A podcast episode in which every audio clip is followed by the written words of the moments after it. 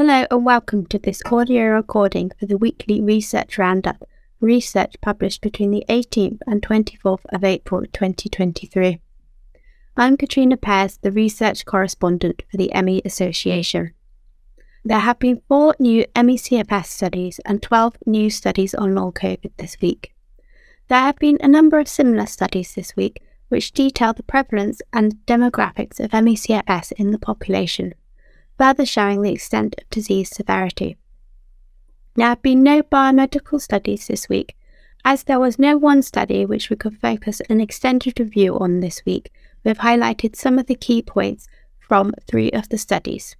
Paper 2 looks at the social economic determinants of ME-CFS in Norway, finding that high education attainment is associated with a 19% increase in the risk of developing ME-CFS and a high household income is associated with an 18% increase in risk of developing ME/CFS, while low educational attainment is associated with 69% decrease in the risk of developing ME/CFS, and low household income is associated with a 53% increase in developing ME/CFS. This is an interesting large study showing that social economic status SES is a strong predictor for the risk of developing ME/CFS and brings up many questions about the real prevalence of ME/CFS and the effects of mis or non diagnosis different social economic statuses. Paper 3 looks into ME/CFS in a Swiss population and characterises the population through questionnaires and interviews.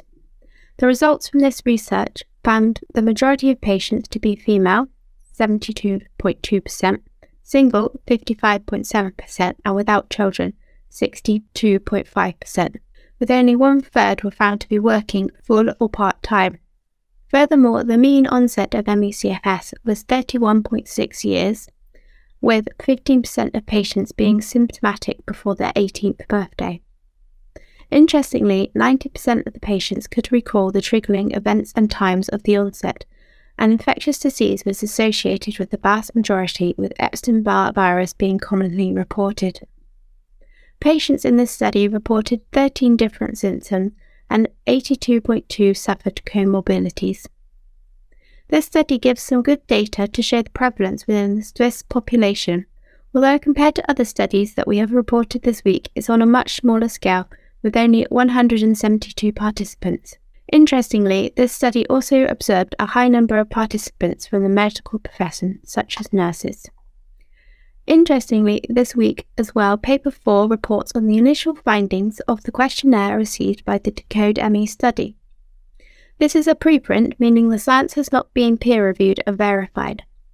Decode ME is the world's largest study on ME/CFS aiming to uncover the genetics behind the illness. The study provides a plain English summary which details the main findings from analysing the responses to 17,074 questionnaires. These are questionnaires that are completed on the initial sign up to the study. Findings so far have found important subgroups in ME/CFS, which will help to further analyse the illness. Interestingly, not only is there higher prevalence in the female population, but females tend to have more symptoms and more co occurring conditions. Furthermore, and what hasn't been discovered before, is that females who are older and have had the illness for over 10 years are associated with greater symptom severity. It is truly impressive to see the results from the study, which is still in its infancy and still recruiting. Decode ME has already provided some interesting findings, some of which are expected and others are not, and it's worth looking at Figure 3 in the paper, which shows some of the key findings, such as duration of illness, severity, and infection triggers. It is interesting this week to see a number of very similar studies which together all report comparable results over three different countries, all showing high disease burden and high prevalence in the female population. These studies show the subgroups in ME/CFS which could help to advance research if participants are separated into these groups instead of grouping the whole illness together. I hope that studies like this will help to demonstrate the need for improvement in knowledge and acceptance in healthcare and lead to advances in research. Thank you for listening to this audio recording of the weekly research roundup. I will be back next week with the next instalment.